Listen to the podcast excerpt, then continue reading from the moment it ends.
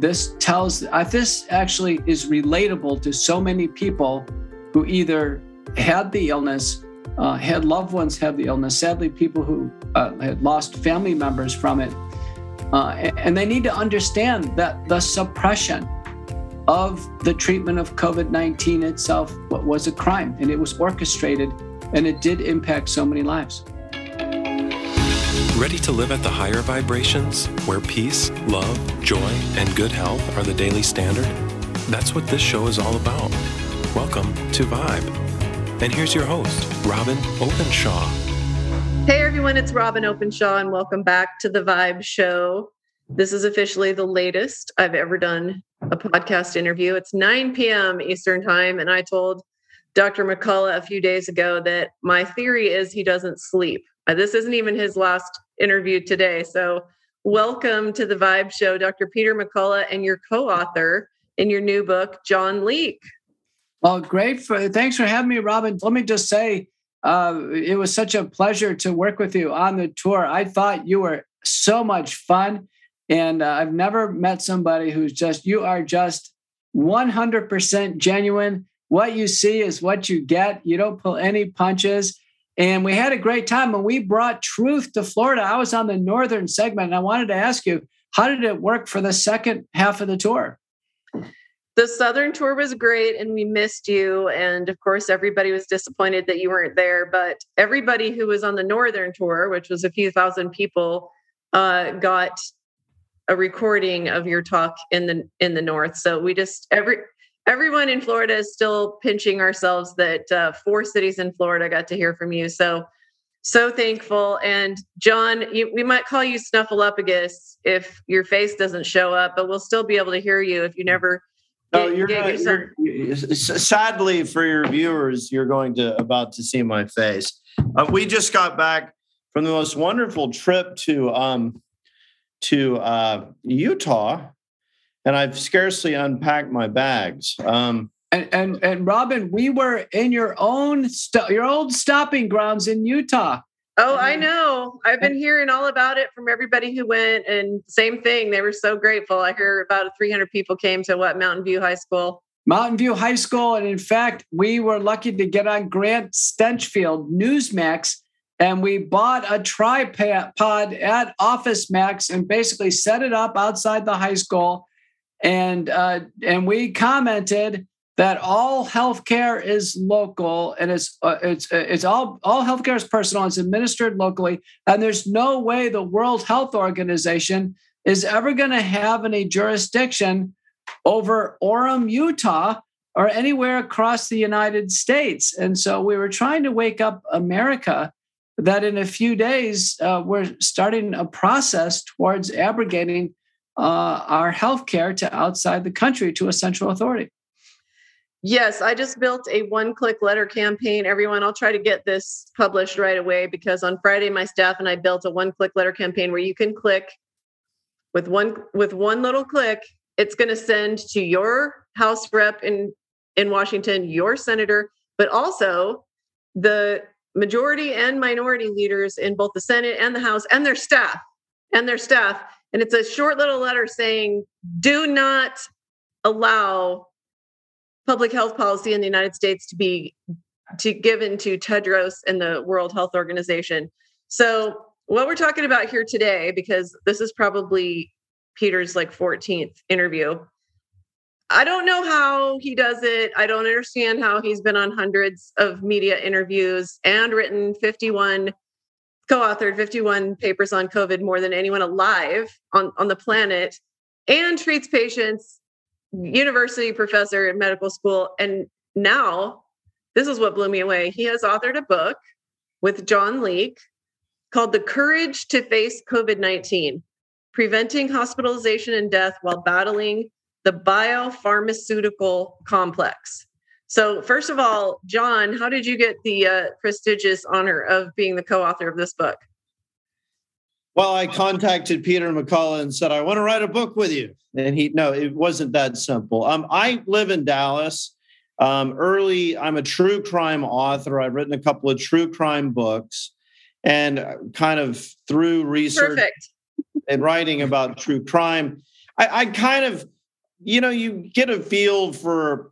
I say it's it's getting a feel for um, when people are committing fraud, when they're making fraudulent misrepresentation. So early when COVID, SARS-CoV-2 arrived in March, I was paying very close attention to public policy pronouncements, what the what the the NIH, the the NIH, the FDA, the FDA, the CDC, these federal government agencies, as well as our local um, emergency response authorities here in Dallas County, were saying about this.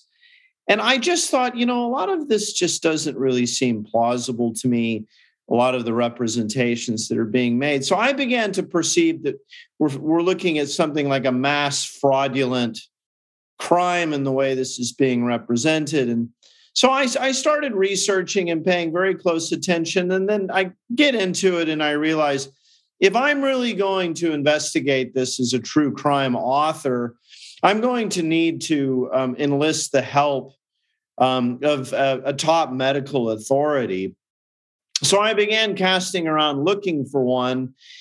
And, um, you know, it was a funny coincidence because I thought, okay, he, I, I, I need to meet a medical authority who's really ranking, who's really up there, who has a lot of experience, preferably a lot of academic and clinical experience. Where am I going to find this guy? Come to find out, he lives two miles from my home. Um, so I saw Dr. McCullough, a video that he released on Halloween Day 2020, and I thought, you know, that's my guy. So I contacted him. We did a studio interview together, which was immediately censored by YouTube. And shortly thereafter, we, we decided to, to write a book together. And we agreed that um, unlike some of these other marvelous books that have come out, um, Robert F. Kennedy's book, um, uh, Dr. Peter Breggin's book, they're very encyclopedic works of scholarship. But we decided we wanted to tell this yeah, as a story, as a narrative. Um, with a narrative arc, kind of re- recreating what Dr. McCullough and his colleagues experienced. Um, so I, it's a I say it falls within the genre of narrative nonfiction, true crime. Well, of course, we wish we all wish that the crime never happened, but the crime is ongoing, and I consider it um, a public service to buy Bobby Kennedy's book by the by the case and get it out there to everyone because I believe that it eventually our public health officials will say that this vaccine vaccine got rid of the virus just like they have done with other viruses that the vaccine did not actually eliminate. They brought it in at the very end and uh, but really the va- the vaccine has clearly made a mess of things. Dr mccullough can you encapsulate for us what is the crime here? How, how do you give us the not the cliffs notes of the books because i hope all of you will buy a bunch of them. And the reason i consider it a public service that i'm going to give it as gifts is because we have to have what really happened in as many people's homes as possible because they are going to try to rewrite history. And they're gra- going to try to tell our children our grandchildren a fictional story about what really happened here the last two years so tell us uh not the cliffs notes of the books because everybody should go buy the books um, as many as you can and make them everybody's Christmas and birthday gift. But summarize the book for us or, or tease it for us. Well, let me just um, uh, further kind of uh, lay the land because I have read the other books and I agree with you, Robyn.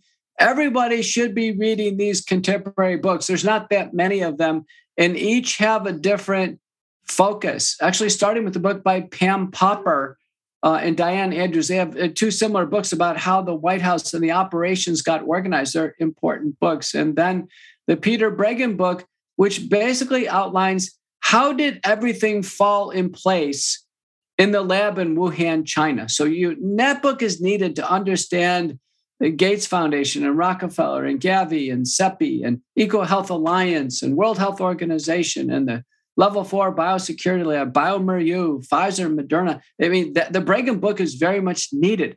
The um, Bobby Kennedy book is needed specifically to zero in on the role of Anthony Fauci. Our book basically tells the narrative that so many doctors like myself and so many patients like you and, and others listening, what we went through from the very beginning, what was happening when we started to treat patients, when our family members got sick, and including my dad. And it goes through the, the critical narrative what happened to me, why the White House was calling me uh, in the middle of a workday, how things happened with the historic US Senate testimony, what was going on in France at the time with Didier Raoult. Uh, and uh, and leaders all over the world, Pierre Kory, Paul Marik, so many of these people you've now met, Harvey Risch, uh, the tension in the U.S. Senate testimony, the defamation that occurred later on, the media uh, and their role, a complicit role in trying to block our message to America that COVID 19 was treatable, and, and how in the end we prevailed, uh, how many lives we really did uh, save. And, and, sadly, there's even a, a chapter on uh, a wonderful lady who passed away in the hospital. We got to know her daughter very well, a true story and what happened in her taking the case all the way through the court system. Uh, it is, uh, in a way, uh, uh this is the only book out there that's re- written by a previously proven best-selling author. That is John Leake, and it is, uh, you know, it's a it's a page turner. People are already putting the re- reviews on Amazon are phenomenal. Uh, it's selling all over the world right now through Amazon. we had a great uh, splash, uh, you know, out in Utah, but we finished today at the Collective. The Collective is a wonderful uh, group of entrepreneurs, and uh, you know, they just went ahead and bought bought the books, just like you would do, Robyn, just a public service. They bought the books for the attendees. It's a wonderful takeaway. And then we got on stage uh, after I made a, a presentation and, and and tackled questions. And so many of the entrepreneurs, these are some some heavy hitting business people as well. They really want to hear the perspective. Yeah, I think you're right. Bobby Kennedy's book is so dense and it's so referenced. And I could only read a few pages at a, at a time. And then I had to set it down because I was so angry that I had to metabolize my anger. And I was just so struck by how this has been going on for decades the corruption, the capture of our public health agencies. Were you aware of any of that before March of 2020? You know, I was uh, like many doctors, I was blindsided, but John can pick up on this. He really has, uh, I think, tapped into what Bobby Kenny and others have tapped into. Is that is it is a uh, a deep, deep crime and, and well planned. you know, you know, you you you did the um, interview with Tucker Carlson so long ago. It might have been the first time that I had seen you and I actually went back and watched it again to count how many times he asked you, why?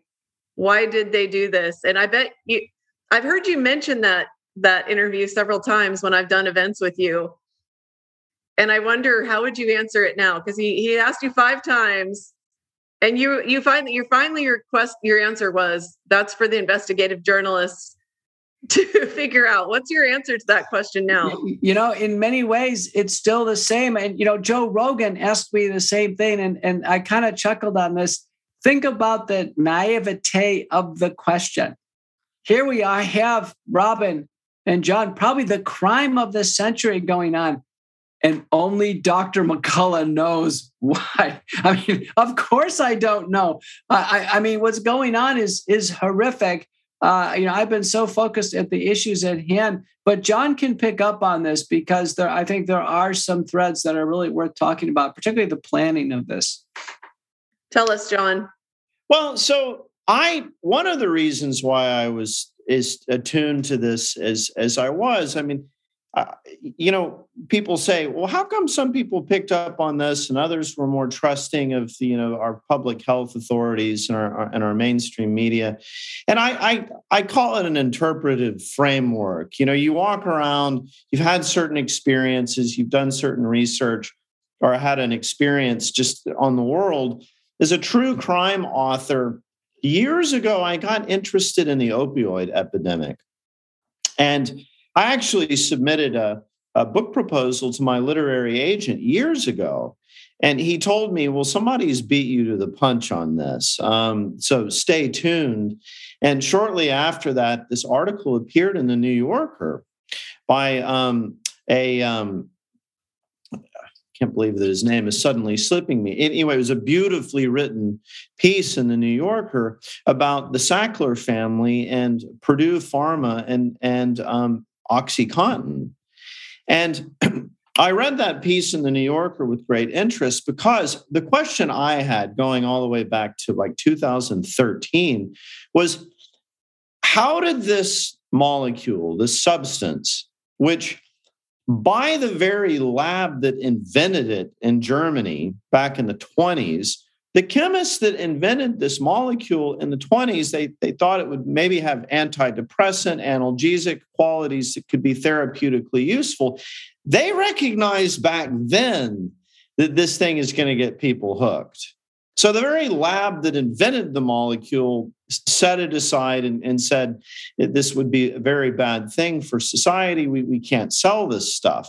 So you get the, the Sackler family of New York that kind of rediscovers this molecule and they say, This is really potent stuff. How do we get it broadly accepted?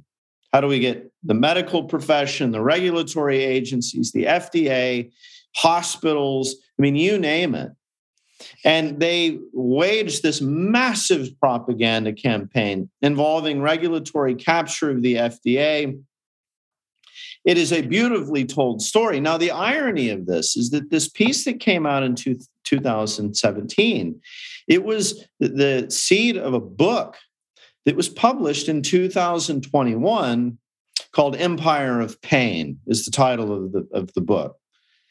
And Empire of Pain was released three weeks before Dr. McCullough's Tucker Carlson interview to enormous accolades. And all of these reviewers for you know, major media pundits, reviewers for the big newspapers, they're all talking about how isn't it astonishing that Purdue Pharma was able to corrupt the regulatory agencies and the medical system and Medicare and you know the whole apparatus? Isn't it amazing that that this corruption could happen? But no one raised the question you know, gee whiz, could this apply to what's happening in public health in the pharmaceutical industry and the regulatory agencies right now? I mean, in other words, maybe what Dr. McCullough is talking about is not really so far off base when you consider what's happened with OxyContin. So that was kind of a long way of saying that I was familiar that this kind of thing could happen. And really, there's nothing new under the sun here. What's astonishing about it is, is that the global quality of it and, and the vigor with which this program has been imposed. Yeah, speaking of the opioid epidemic, I just read that we've lost 107,000 people in the last year to opioids, which is historic. It's yeah. a, a, huge spike, and I think a lot a lot of those people's deaths, most of them are young people, are children, have to be laid at the feet of the the Fauci regime who have done this to the whole world with no no thought for for the economy and the opportunities that our children have and the way they feel in school. I mean, I had two college juniors drop out because they didn't want to go to school and not be able to hear the teacher and sit in a plastic cube and wear wear a mask. It just, it just felt like it went from college to to a dystopia. So where is there a place we can buy the book that doesn't support Amazon?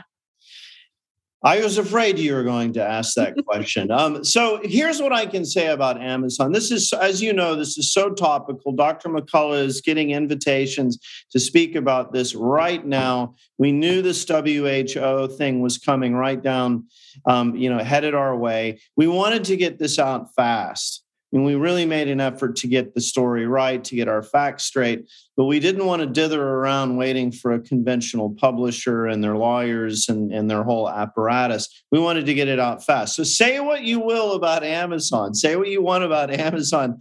They are efficient.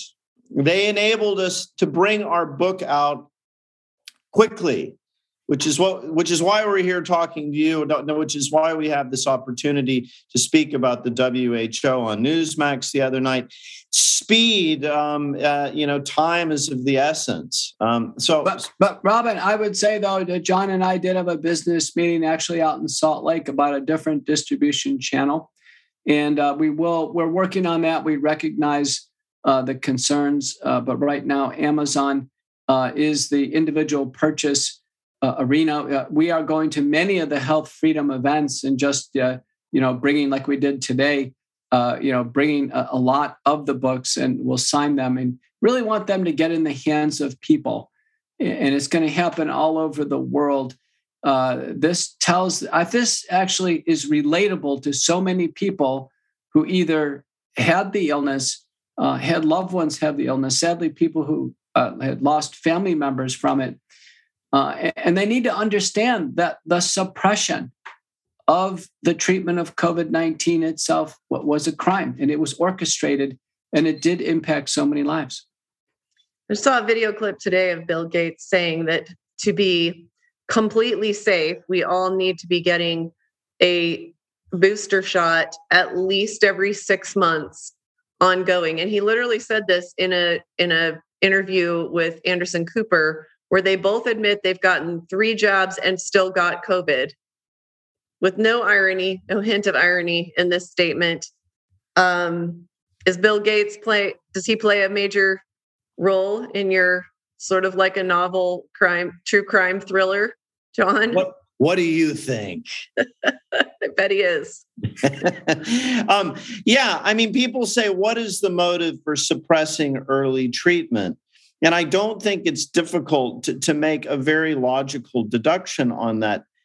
Early treatment was suppressed. The assertion was made, the categorical assertion was made there is no treatment for SARS CoV 2. Um, the only thing we can do, and Bill Gates himself wrote this on, on his own blog in April of 2020. He wrote it in an op ed for the Washington Post, I believe on I want to say March the 31st, 2020. The only thing that we can do, we will only be able to go back to normal when every man, woman, and child on earth has gotten vaccinated. So he says this explicitly follow your you know, local public health authorities, stay home, stay safe and rest assured that a vaccine is on the way. So you're always combining these assertions are always made in conjunction with each other. There's there's no treatment. Stay home, wait for the vaccine.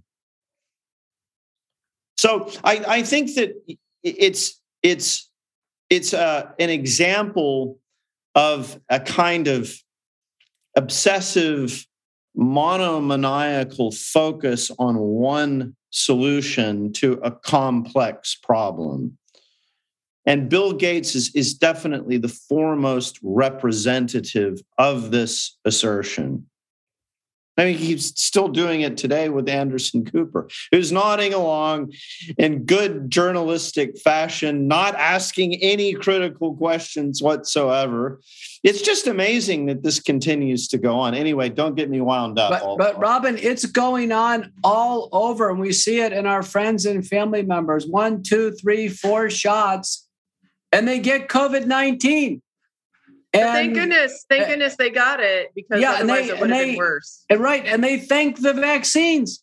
They say, "Thank goodness I've had the vaccine." And if I hadn't had the vaccine, something could be worse. Actually, one of the most ridiculous memes is someone takes a vaccine and uh, they end up dying. And they say, "Thank goodness I took the vaccine. It could have been worse." But yet the person has died. I mean, there's no limit to the absurdity yes, my I don't know about you guys, but my humor is getting darker and darker because it's hard for me not to laugh at that. And then I'm like, what am I laughing at? Well, yeah, we, final final comment. We, I'm sorry. We yeah we it, it is funny how this public health disaster, the way it's been managed, it really has divided us into two different tribes. It really has. I mean, I mean, I I, I find more and more there's this almost unbridgeable gap in our society now where um you, know it, it it it's it's um i've never seen such a a, a, a in peacetime you know there's none of this emotional pressure cooker of war. It is a peacetime we have this viral illness this respiratory illness that comes and it, and it just it's like the public has been their minds have been taken possession of. And it's it's been so divisive. Early treatment what dr mccullough and his colleagues were advocating really could have been a way of diffusing this but it was suppressed. It still it still is. Yeah i don't know which one of you wants to take this question but let's let's end with this strange question I want to ask you. I feel like because of the exact dynamic that you're talking about, John, we're in these two camps. And those of us who are very upset about everything that we've seen happen in the last two years and were awake, awoke, became awakened at some point. For me, it was February of 2020 when I was saying, Hey, everyone, how are you not seeing this? We're being lied to. Like everything they're saying is a lie. And everybody was like, Shut up and just go home for two weeks, two weeks to flatten the curve. Robyn, why is this difficult? And uh, I feel like we've gotten into our two little camps. How, either one of you who wants this question, because it's not an easy one, we're in our little echo chamber. We don't hang out with those other people anymore. How do we have the conversation and take your book to somebody in the other camp? What do we say to them? What is the conversation that needs to happen? Because we cannot just let this book stay in our little echo chamber, which is some large minority of the people, maybe even a majority. But we have to we what we have to do, I think, is bridge the gap with relatability. We have to be able to relate to one another. And I think that's what the book does uh, so well. I think when people re- pick up and read the book, they are going to see themselves or their family members or their doctors or they're certainly going to see a lot of the the characters that they see on TV because that's who you know I interacted with over the last two years. And certainly, if they've ever seen me and they they they, they think they could relate to me or or know who I am, uh, I think I think the answer is going to be relatability. But I'm I'm interested to see what John says. Well, I I believe that humans understand things through through storytelling. I mean, you can present people with a, a massive blast of, of, of, data and information, but if it's not encapsulated in a narrative with characters in which events are unfolding over time, we, we don't we, we don't follow very well. So we have really endeavored to tell this as a story. SARS-CoV-2 arrives. You, you see Dr. McCullough going into his clinic, talking with colleagues, trying to figure this thing out. Um, I, I tell it in a way, structure the narrative dispassionately without sarcasm or, or editorial commentary. I try and make everyone in it very human and and and relatable. So I, I agree that people will, I believe, identify and root for the characters in the way that you do with, with any with any good story. Okay, well, I'm going to put a link down below. Everyone watching this, whether you're watching as a video or you're listening on, uh, I guess you're not listening on um, Spotify anymore since I've been banned on that platform. Uh, iTunes, wherever most of our listens or listens, not views. Uh, I will put a link down below so that you can pick up this book. We're going to all just um, to support you all. We'll buy it on Amazon. I'll change the link as soon as they get that figured out and have a different place. We can buy it. The Courage to Face COVID 19 Preventing Hospitalization and Death While Battling the Biopharmaceutical Complex.